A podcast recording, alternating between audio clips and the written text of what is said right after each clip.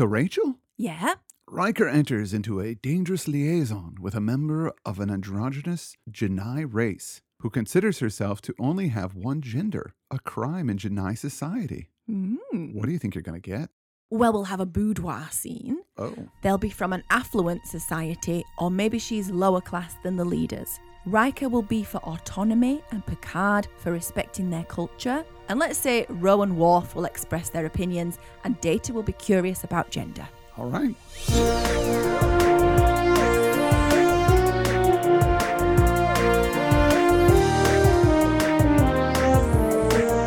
Rachel watches Star Trek. Captain's log, stardate 45614.6. We have been contacted by an androgynous race called the J'naii to investigate the mysterious disappearance of one of their shuttlecraft. So we're joined for this episode, lucky us, by Matt Baume, who we've been wanging on about for months, as you all know, as a expert in pop culture, specifically gay pop culture over the eras on media. Bringing Matt in for this supposed, is it a gay episode? What's the representation like? And what was going on at the time in the early 90s for TV in America? We're going to have Matt jump in when we talk concepts, but check this out. We talked to Matt for over a half an hour about lots of stuff lots of Star Trek, lots of gay culture, lots of media, history of gay, representation in media. It's pretty great stuff, and he is a delight. And that's going to be our bonus content this month on Patreon. And now into the show. Uh, this episode was written by Jeri Taylor and directed by Robert Scheerer. There's a lot to talk about, so let's just get into it. Yeah. Having Jerry deal with gender is can be a bit of a bumpy ride as we've seen in the past with how Oh, she writes women, so let's go for it. Let's see. The Enterprise is helping the J'naii to find a shuttlecraft that has mysteriously disappeared. Three J'naii are on the bridge observing the effort.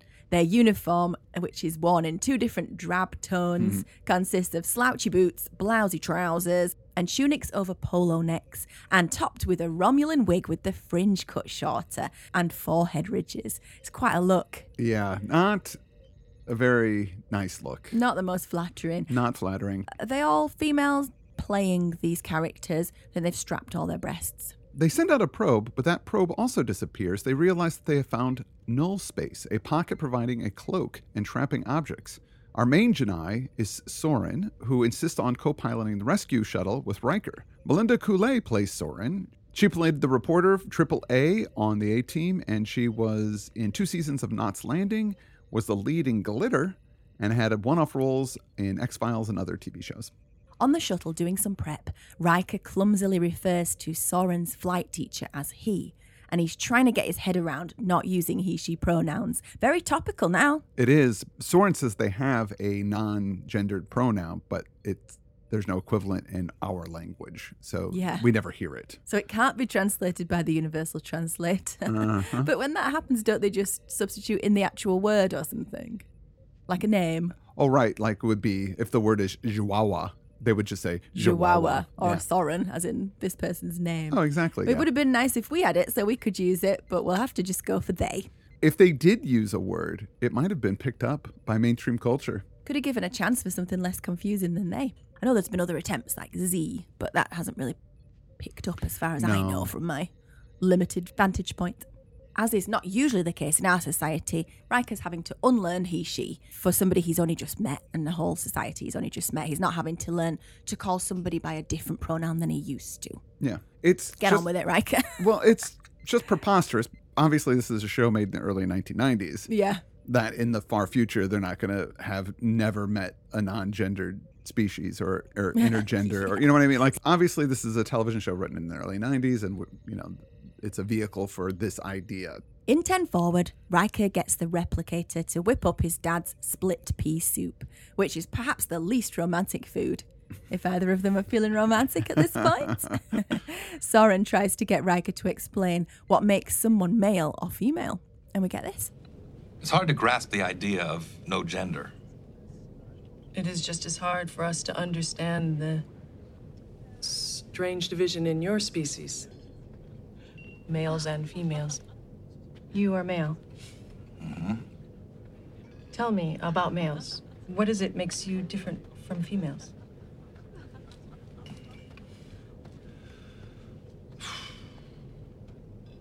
Snips and snails and puppy dog tails.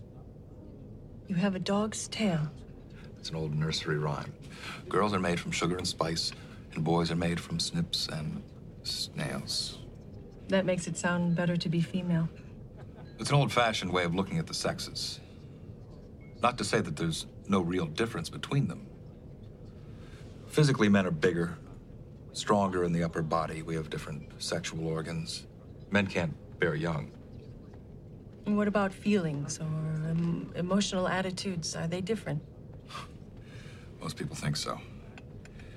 But that's the kind of question that would take a lifetime to answer. Let me ask you what's it like on a planet where the people have no gender?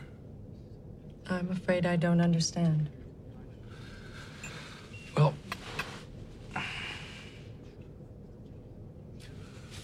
who leads when you dance? If you dance? We do. And who's ever taller leads. Without the battle of the sexes, you probably don't have as many arguments. Just because we don't have gender doesn't mean we don't have conflicts. We are very strong minded. We love a good fight. From the sound of it, there's not that much a difference between our species. Maybe not. This conversation is interesting because we know, having watched this whole episode, that Soren identifies as female. Yeah. But here she's saying, "Oh, what's up with these genders?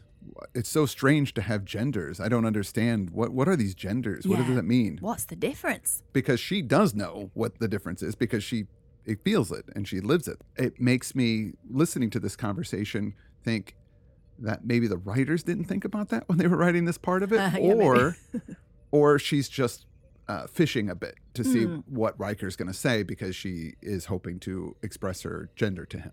Apart from the creepy kind of nursery rhyme um, snips and snails stuff, Riker does a, an okay job, I think, here of explaining things. Yeah. I like the part where he asks, well, who leads when you dance? Which is obviously totally preposterously old fashioned. But Uh-huh, yeah. I liked that she said, whoever's taller. Yeah. Yeah. It's a bit cringe, but Riker is able to explain what type of woman he finds attractive. He says, Oh, yeah. I like one who's intelligent and sure of herself, who I can talk with and get some something back. Get something back. I think Jeri thinks she's being kind of cool and progressive there instead of just saying someone hot, you know, Yeah. with nice legs, but Uh-huh. who I can talk to and get something back. It's, oh, such a gross old businessman kind of thing to say. Well, to be fair, you've I'm sure you've been on dates or hung out with people that you weren't getting anything back from. yeah, but it's kind of assuming that most women you wouldn't get anything back. They'd just be arm candy or dumb or something. Maybe. I'm going to give Riker the benefit of the doubt here. What does he mean? Some pushback rather than anything back? well, just, you know, somebody that's a that's a good conversationalist. That Yeah, he's like not Troi. like Troi, yeah, that he isn't with anymore.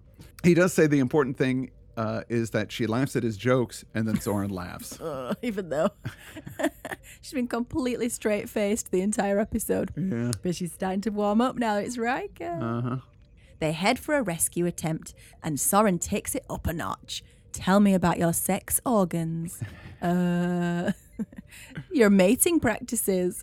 Soren says the J'naii incubate fetuses in husks, and both parents inseminate them. Wonder how that works. Where does the fetus come from? Yeah, I don't know. Where does this husk come from? Yeah, they just make the husk. Is it? Yeah, it might be such an advanced civilization that they don't reproduce naturally anymore. That they Mm. need technology to do it. Right. So a so a replicated fetus, and then it gets inseminated. I you can't inseminate a fetus. It doesn't make any sense. I don't know. But then again, what do I know? Mm. I'm not a J'naii. And she says it's less risky and painful, you know, which sounds fair. Yeah. Sounds like a good advance. What about pleasure, though, asks Riker. Oh, we've got plenty before the husk part. That's just the end of it. Don't worry.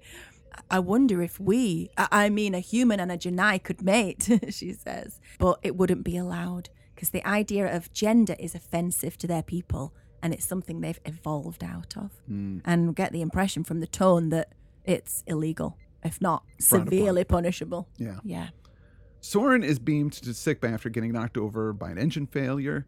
She asks Bev about being a woman and having noticed that women wear longer hair, have more elaborate hairstyles and color in their faces and nails. Bev ruefully advises that men pretend not to care about being attractive, but they do. I like the observations of Soren here about what differences she's observed between the males, the, the men and women. Yeah. It's pretty accurate. They're totally gendered, even though it's the 24th century Yeah. and they wear uniforms. Shouldn't say anything about body differences, though. No, they don't talk about physical. It it, it seems like it's purely gender identity and not uh, Sex. not sex at all Yeah. in this episode. And we know from the host that Bev doesn't find women attractive. Yeah. And so she's giving us Jeri's usual old fashioned rubbish about men versus women. Yeah. Yeah. During poker, Worf reveals his, his distaste for the whole genderless thing, Hmm. and especially Bev's idea that Soren is into Riker. Oh, Worf. They were giving the bigotry to the alien character. Again, I don't mm. don't know if that's quite right because they hmm. do have female Klingons that serve just as men do, like Klingon mm-hmm. warrior women. Yeah. So and they like them to be strong and rough and, Yeah. you know, so it seemed a give little something back. A little it seemed a little weird that they had Worf doing this, but I guess Dorn manages to play it in a way that it's just kind of Worf working through something rather than being a bigot. did ask why the genderless thing is a problem, and then Worf just changes the subject. yeah, really subtly back to what cards he's got. I'm actually starting to enjoy some of these poker games finally after five seasons. They seem to have a purpose now. Back on the shuttle, Soren reveals that the J'naii consider identifying as one gender as a criminal perversion requiring correction. And here's where we start, if we haven't already, to become an allegory for um, for being gay, and of course for being trans.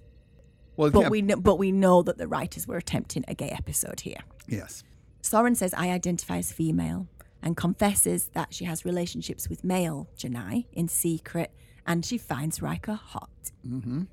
Also, a bearded LaForge is briefly featured. yeah. I was reading about that, and LeVar Burton wanted to have a beard for the show, but Mm. the execs just didn't like it. So this is one of a few attempts that happen throughout the rest of the show where they just let him grow a beard and shoot an episode, and then wait, and they for- put his they put him beard back, on the floor. Um, but in the new Picard, Star Trek Picard, Geordi's got a beard. Hey, he gets his own way. Yeah. It's hard to get used to someone in a beard if you haven't had one before. Mm-hmm. But it did feel like it was quite a lot going on with the visor. Oh, I and then the he beard's looked, so manicured, you know. I really liked his with the beard. I thought he looked good with it. It's hot either way, but maybe I'll get used to it. Maybe I won't because they won't let me. But they're not going to let you get used to it now. Riker and Soren find the missing shuttle and beam the crew to sickbay. Riker is invited to a celebration on their planet, and he and Soren go for a stroll and kiss. He goes to tell Troi about it for reassurance that their friendship uh, will survive, him and Troi's. Hmm, weird. It's not exactly the first time he's kissed someone, is it? No, or had sex, but it seems like he's having serious feelings for Soren here After one day? after two days, Two maybe. days? Classic. Again, this crazy trope of people falling head over heels. Yeah. I'm going to change my life for somebody in two days. yeah. It's been a long time since they've been together, too. Yeah. Uh, is it because they've been friends with Ben's this whole time and he's so. kind of going to disband that? I think maybe that's what's going on. Yeah. They seal their platonic relationship with a kiss on the lips. there. It's kind of, well, maybe they're just, you know, open minded about that stuff and they could, things in the 24th century are more loosey goosey. yeah, why is he having the conversation then? I don't know. I don't know. Unfortunately, we find out that Soren has been arrested. Hmm. He bursts into the proceedings, the trial that's going on. I can't believe that they already had this thing underway. Where's Yeah. the, the bureaucracy on this planet? yeah, where's the preparation of a case, of a lawyer, of a you know, of a defense? Yeah, all that stuff. Maybe this is the only crime yet they've got. Riker comes in and says that he forced himself on her and she turned him down. So he was being the aggressor and mm. saying that he was confused about gender and, and he's going to take all the blame. But Soren says something else. I am tired of lies. I am female. I was born that way. I have had those feelings, those longings, all of my life. It is not unnatural. I am not sick because I feel this way. I do not need to be helped. I do not need to be cured. What I need And what all of those who are like me need is your understanding and your compassion. We have not injured you in any way. And yet we are scorned and attacked. And all because we are different. What we do is no different from what you do. We talk and laugh. We complain about work. And we wonder about growing old. We talk about our families and we worry about the future. And we cry with each other when things seem hopeless. All of the loving things that you do with each other, that is what we do. And for that, we are called misfits and deviants and criminals. What right do you have to punish us? What right do you have to change us? What makes you think you can dictate how people love each other?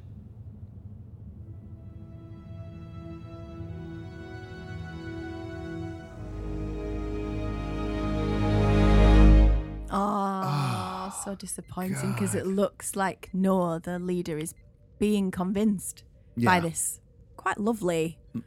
empathic speech Yeah. about what it might feel like from a straight woman's perspective to be gay.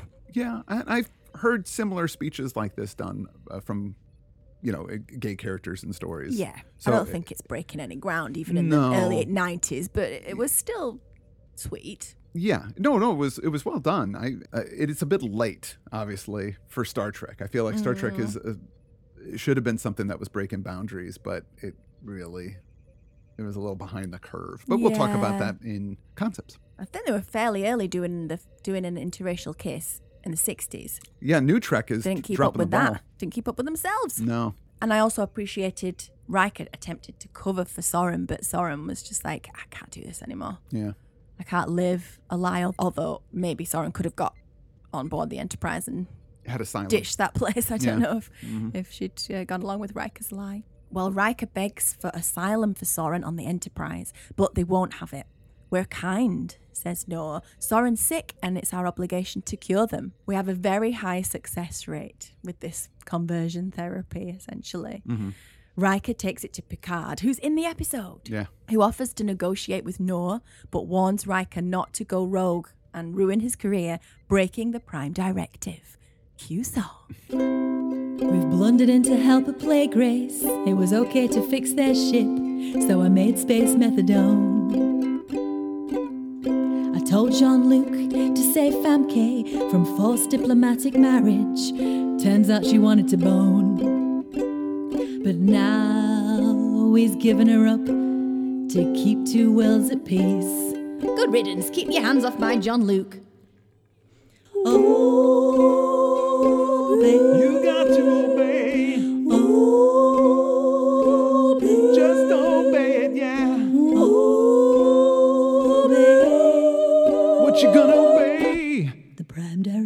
Oh, I love that song. Picard says this. He's doing it with a wink. You know, your career is going to get hosed, but, you know, I can't stop you if you're going to go down there and do that. Oh, I didn't get that at all. Oh, absolutely. Watch the scene again, for sure. Huh. I thought Riker was cross with Picard for not backing him up. No, no. He's saying you're going to get kicked out of Starfleet, but maybe this is worth getting kicked out of Starfleet for. That was what was going on. There's definite subtext that Picard is saying, look, I'm not going to stop you from doing this. You know, I'm not going to. So if you think it's the right thing to do, do it. Right, okay. Didn't get that from it at all. I I totally get it. Watch watch the scene again. I think you would Okay. on your fourth. I'm not gonna do that. Riker is preparing some kind of heist to rescue Soren here, and then Worf comes into the office. He's got a little twinkle in his eye. He's got like a glitter ball in his eyes. Yeah. He's He- really up for it. As my commanding officer, I'd have to stand down, but if you don't command me, then I'm going with you. Yay. And Riker's like, yeah, all right, let's do this. So they go down to the planet, not in uniform. So it's okay. Yeah. They get Soren away from a security group. They punch them and attack them, which I mm. can't believe there's no fallout from that. Oh, right, yeah. Oh, Worf actually gets to overcome someone. Yeah. You pleased with that? he wins a fight. Two what? people, I think. They get Soren away. But the whole time she's kind of going, no, no, no, just, no, I, I, I can't do this. Yeah. And finally, once they stop and talk, Soren says, Oh, no, actually, I'm better now. I was, I don't know what I was thinking before. That was crazy. Oh. I have no gender. Yeah. It, it was, I was sick and now I'm better. Mm. And Riker says, I love you. And they say, I'm sorry. And then just walks away. And that's the end. They've had the psychotectic treatment already. Yeah. We end with this scene on the bridge. Commander, Captain? Starfleet has sent a message asking us to proceed to the Phelan system to negotiate a trade agreement. Yes, sir. I didn't know when to tell them we would be there. Is our business with the J'naii finished? Finished, sir. Very well. Ensign, take us out of orbit. Set a course for the Phelan system, warp 6. Aye, sir. Engage. So, concepts. Yeah. Welcome, Matt. Thank you so much. Delighted to be here. Have you recently watched that episode? Probably, I would say maybe like a year or two ago. Um, I refreshed my memory because I, like you said, I cover a lot of pop culture and history, particularly from a gay perspective or queer perspective. And a lot of folks have asked me to talk about this episode, and it's a lot more um, rich than I remembered. You know, from when I initially saw it back in the '90s. Um, there, there's there is a lot to say about it. Um, both, I think, both good, bad, and um, a- ambiguously good and bad. So yeah, it's I- it's it's a it's a wonderful piece of media, and I'm, I'm so glad that we're going to get to talk about it. Uh, this was released in 1992. Mm-hmm. So, what was the landscape of gay and LGBT representation in media around that time? What an interesting time. It was quite mixed. There was a lot of good and bad happening at that time. Uh, you know, the first thing that comes to mind is on The Golden Girls, uh, just to pick a, show that was pretty iconic of the, of the era. They had done a lot of actually really great, mostly gay representation. Um, they had a lesbian character, they had a recurring gay brother for Blanche. They had an episode just before this aired. The Golden Girls had an episode just before the Star Trek episode uh, where they really go quite in depth on same sex marriage. And so there was some really good stuff happening on TV. But 1992 was also a presidential election year. And often around political campaigns, there is a lot of rhetoric, and particularly this year around, you know, both, that, that was both positive and negative. Uh, 92, there was a lot of attention being paid to gays in the military and marriage because a lawsuit had just been filed in Hawaii about that. And of course, the HIV epidemic. And so um, queer people were visible in a way that they really hadn't before. But it was also seen as so controversial and divisive still that a lot of TV shows just didn't have the courage to tackle it as a topic.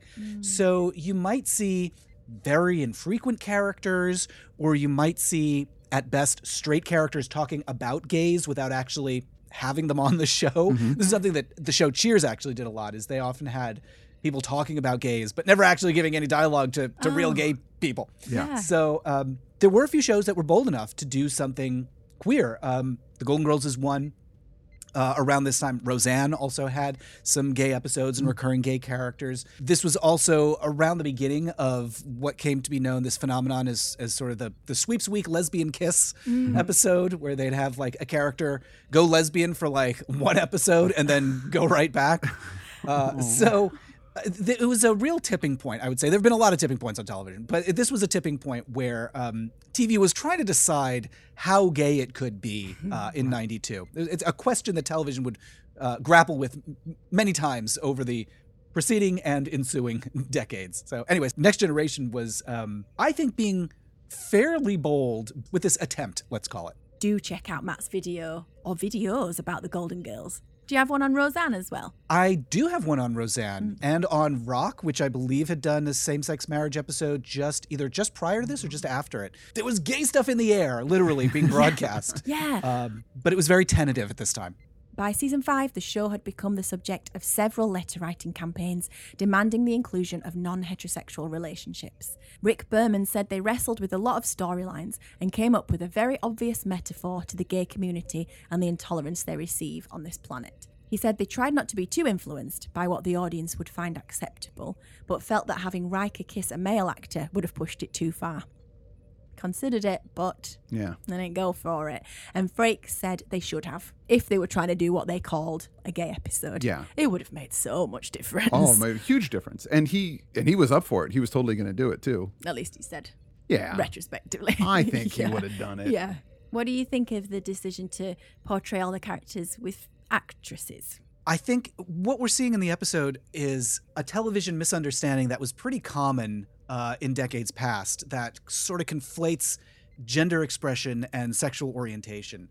Um, you know, that if they were attempting to make a gay episode, um, they actually kind of sort of made a trans episode by accident. Yes. Uh, which also, you know, is great. Let's make a trans episode, Yeah. please. Let's Yes. go there too. Yeah. But much more progressive at the time. yeah. So the show is it all actresses? Are there any male Maybe actors? in the background they might have some male cast, but all the, Certainly the main speaking roles are are. all female. Yeah.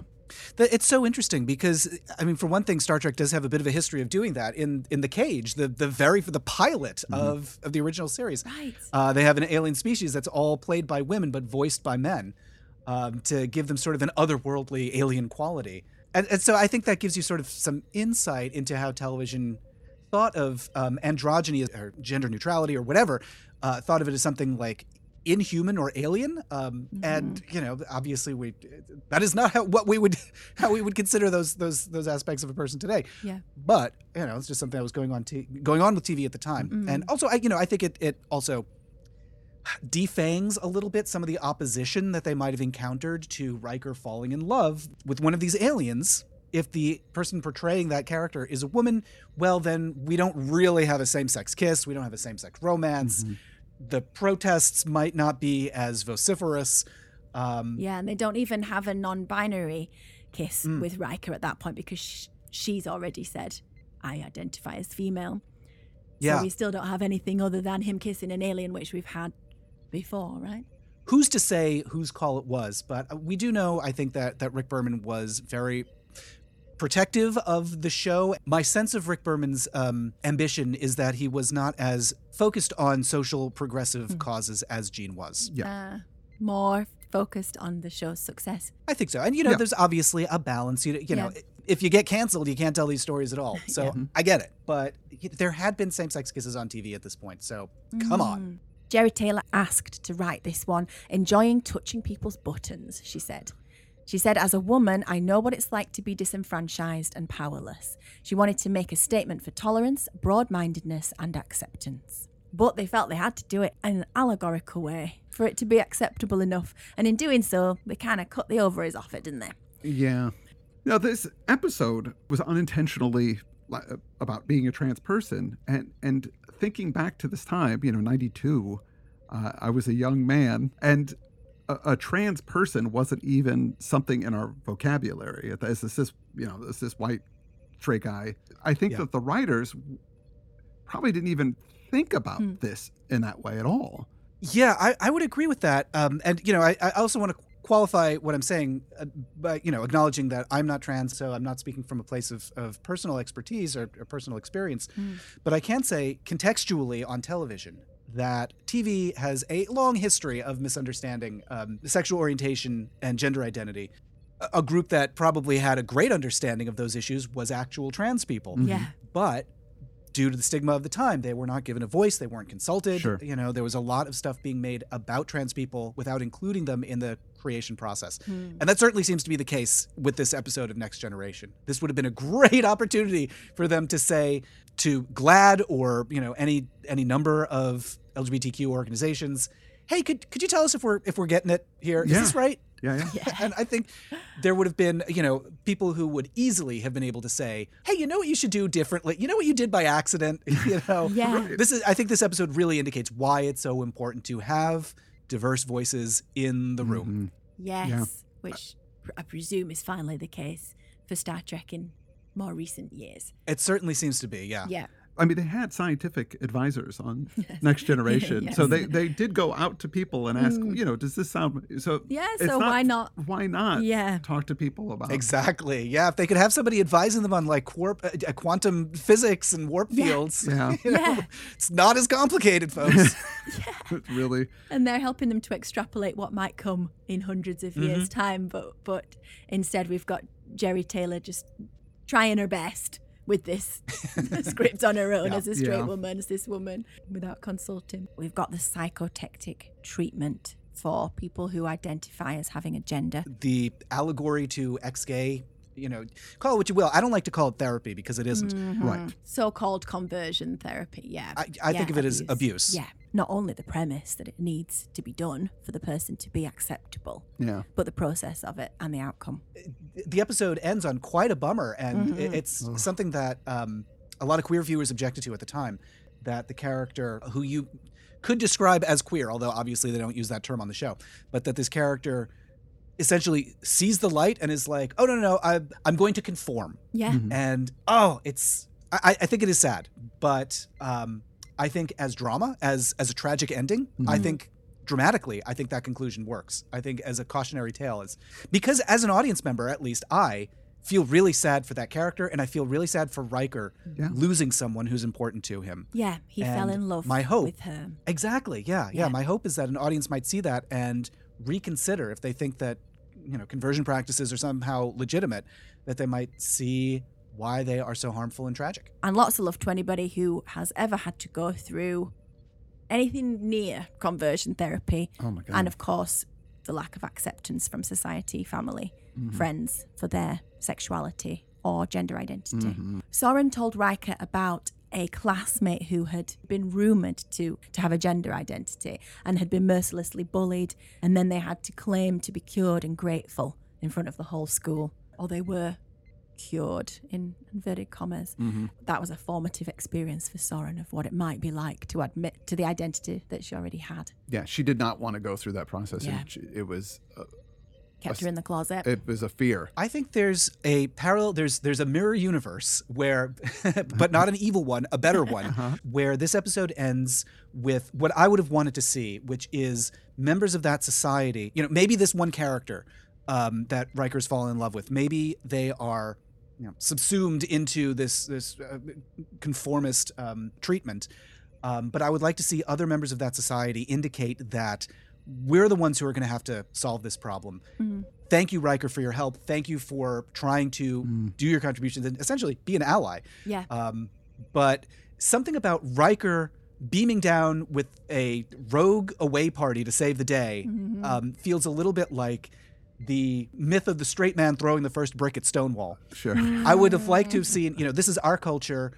We're the ones who are going to need to take the lead on uh, expanding inclusivity and diversity. Um, and thank you, outsiders, for coming down and trying to show us the light. But we're going to take it from. You. I would have liked it to end Yeah. on a somewhat help, hopeful note of there are liberation groups on this planet, and one person might not have made it all the way, but there are others who will take up the mantle.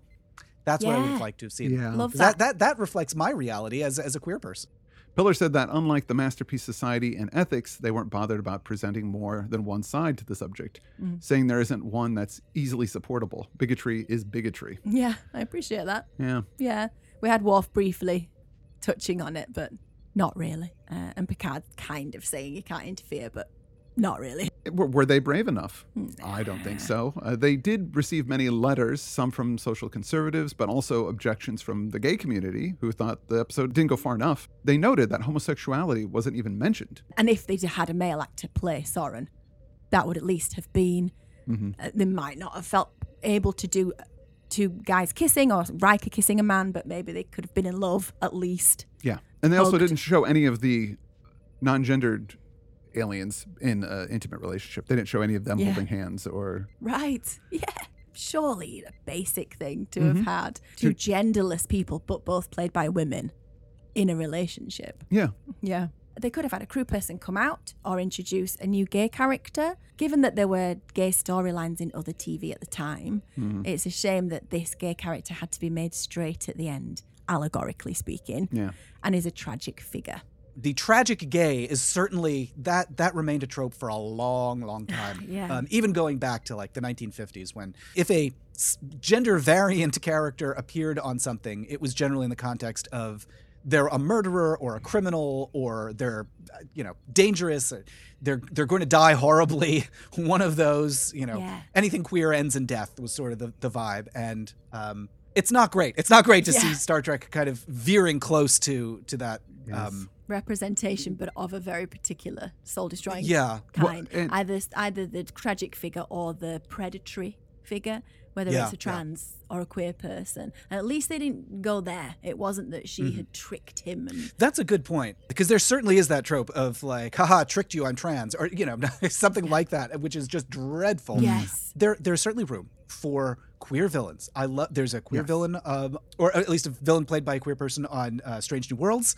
I am thrilled. I love it. But there's got to be more. There's there's got to be room for queer joy as well. Yes. Uh, Yes. And, and again, like I'm very happy to see that finally, finally coming to Star Trek. Better late than never. It's a shame that we know this was their attempt to answer the call for gay storylines, because rather than feeling weak and dated, it would have been ahead of its time in terms of gender identity issues and non binary people. Although, for their society, the J'naii, Soren was queer or trans essentially. For Riker's society, she was a- woman and he was a man and nothing except for being alien nothing outside of his um, realm of experience although we don't know sex wise what the situation was so i wonder how that impacted how progressive of an episode it was and whether they were still telling the story they were men- meaning to tell Yeah, you know, I think you bring up an interesting point, which is, and and this is um, beyond my experience to, to really talk about, but I think um, there's this episode exposes the subjectivity of gender culturally.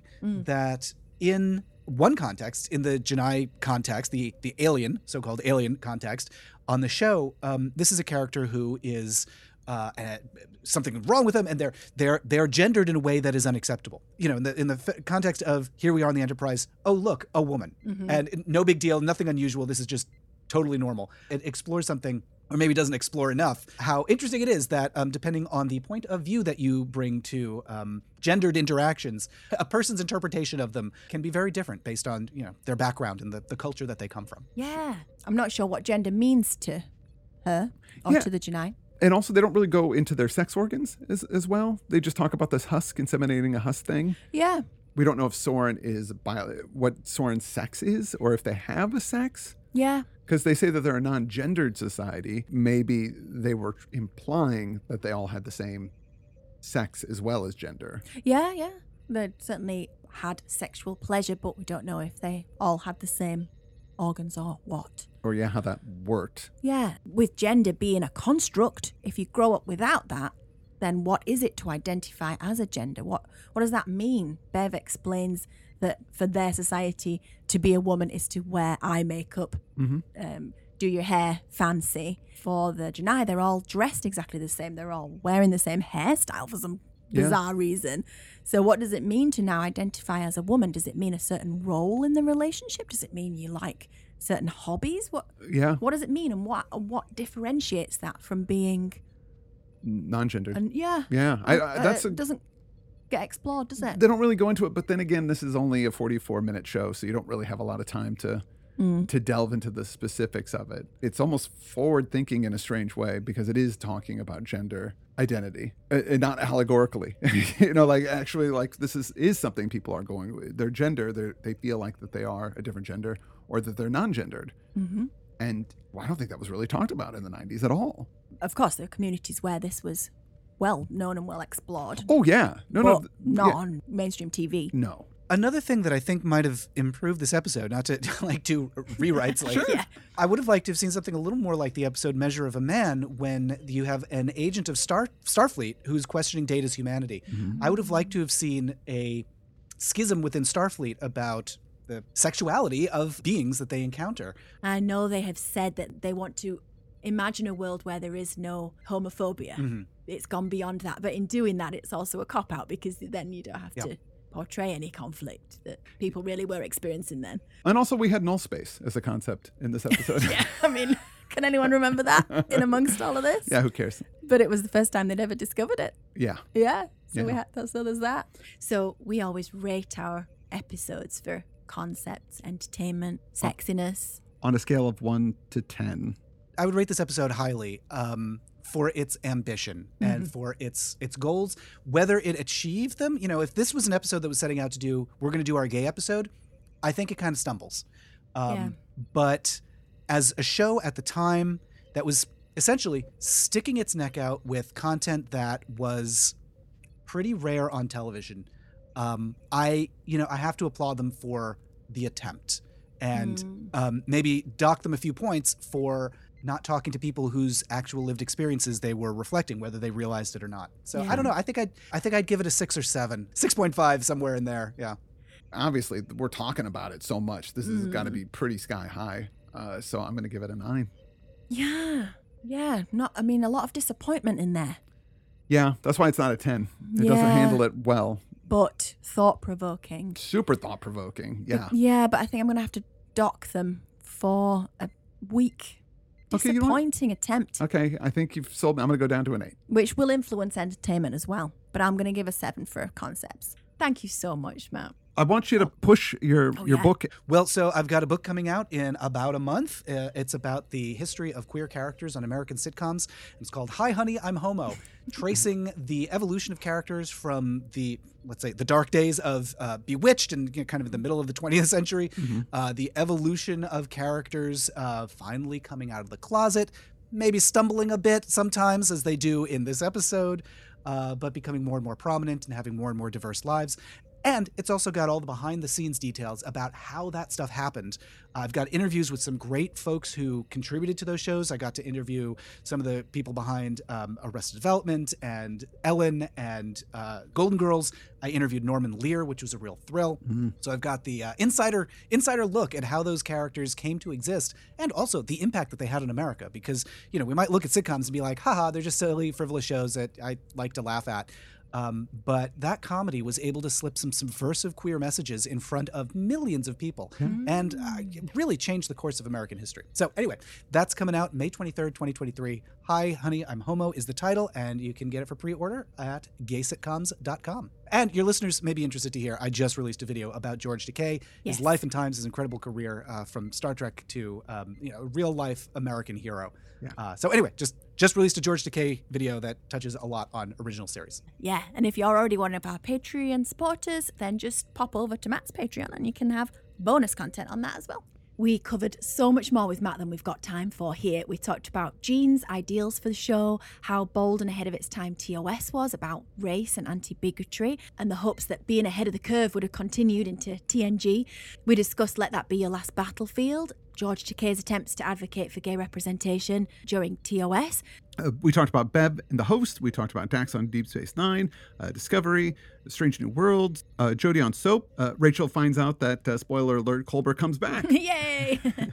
and we talk about the Federation's open mindedness when it comes to loving an android, light being, silicone based life form, whatever. all of that and loads more. So join us on bonus content to hear the full conversation with Matt. As a special treat and a big thanks to Matt for being on the show, we've put this bonus content on Patreon for free, so you don't even have to pay. Just pop over to patreon.com forward slash Rachel Watches Star Trek and listen to that. Entertainment. Well, it's mostly just Frakes and Culea this episode, mm-hmm. and they play it well, I think. Yeah. I enjoyed the writing for the most part. Yeah. It's dated now, and Jeri's a classic at writing unintentionally misogynist dialogue. And the whole thing was disappointing as their gay episode. If you take that premise and then try and write a good episode, I think they, I think she did a decent job. Not a great job, but I can't. It is 30 years later, but it certainly felt dated. Jeri said it's the episode of the whole two years of which she's the most proud. Hmm. Michael Piller thought this episode was a turning point in the season. We started doing excellent television again. well, finally. Some nice comedic stuff from Worf. Yeah. The portrayals felt real. Yeah. It wasn't necessarily enjoyable. Why would it be? No. It wasn't always compelling, No. but it was okay. Overall, disappointed to hear the backstory to it. Yeah. Show, just show some representation, anything. A gay character, somebody from the community, know. any real exploration. of what somebody might be going through. And they're doing it in an allegorical way, which means that they can give it more depth and more time. And Soren can give us this speech about what it's like to be gay, really, in, Yeah, the- yeah. in this allegory. And, you know, a lovely empathic one, but nothing Mm-hmm. anyone hadn't heard before at that point, I presume. Maybe. So, so for entertainment, uh, it was interesting more than an, just an average episode of Star Trek. So I'm going to give it a six. Yeah, I'm going to go for a five. I feel I've got to dock it for letting everyone down. Yeah. Sexiness? Well, we've never had so much frank questioning about dongs and sex, how, how it happens, you know, so that's Yeah. good. And in spite of the disgusting outfit and the wig, Yeah. she was still very pretty and alluring, wasn't she? Yeah. Just got one of those manners and faces. Yeah. So I don't know, 3.5. I'll go up to 3.5 because of Geordi's beard. There you go. Because I, th- I thought it looked great. Yeah. Stupid experts. Well, we had Riker going down and breaking the Prime Directive. Well, that's not stupid expert. uh, That's just him being Stupid in love. in love. Yeah. Yeah. And he's willing to throw all that away for. I mean, w- wouldn't you? If there was something, if somebody was going to die, hmm Well, in, in his mind, who essentially they were. yeah, the, who they were die. would be dead. Would wouldn't you willingly throw up, throw out your job to save somebody's life, especially somebody I cared about? Yeah, but he's blundering into a society he knows very little about, and uh, where it doesn't work that way. Yeah, I don't. I give it a zero on stupid experts. I don't think anybody was stupid. I think it was he was just being human. Falling in love in a couple of days. That's bad writing. Uh, yeah, I'll give it a one. Uh, uh, your guesses? Thought we'd have a boudoir scene. No. No. Uh, that they'd be an affluent society or she'd be lower class than the leaders. No, seemed all pretty equal. Although the leader did have a really awesome headdress. Yeah. Made out of kind of cut out suede. It looked cool. Yeah. Thought Riker would be for autonomy and Picard for respecting culture. Mm, ish. Kind of, yeah. Thought Ro, no. Not and an yes, would express their opinions. And Data will be curious about gender. Very briefly. Yeah. Thought there would have been more data than about two words. Mm-hmm. Could have been cool, but I guess they didn't really have time for it. So join us on bonus content to hear the full conversation with Matt. As a special treat and a big thanks to Matt for being on the show, we've put this bonus content on Patreon for free, so you don't even have to pay. Just pop over to patreon.com forward slash Rachel Watches Star Trek and listen to that. I want to thank some patrons. Alan Ricks is now a lieutenant commander. Congratulations on your promotion. Thank you. I want to welcome some new patients, Lieutenant Faith Briggs, Lieutenant, Welcome. Uh, welcome. Lieutenant Octavio, Great. uh, Lieutenant Gio Bravo, Okay. Lieutenant Bernhard Froller. Welcome. And thanks to all of you, and welcome Ensign John LaSala and Ensign Moritz. Thank you to our producer, Rafe Ball. I'm Chris Lackey, And I'm Rachel Leckie. and you've been listening to Rachel watches Star Trek.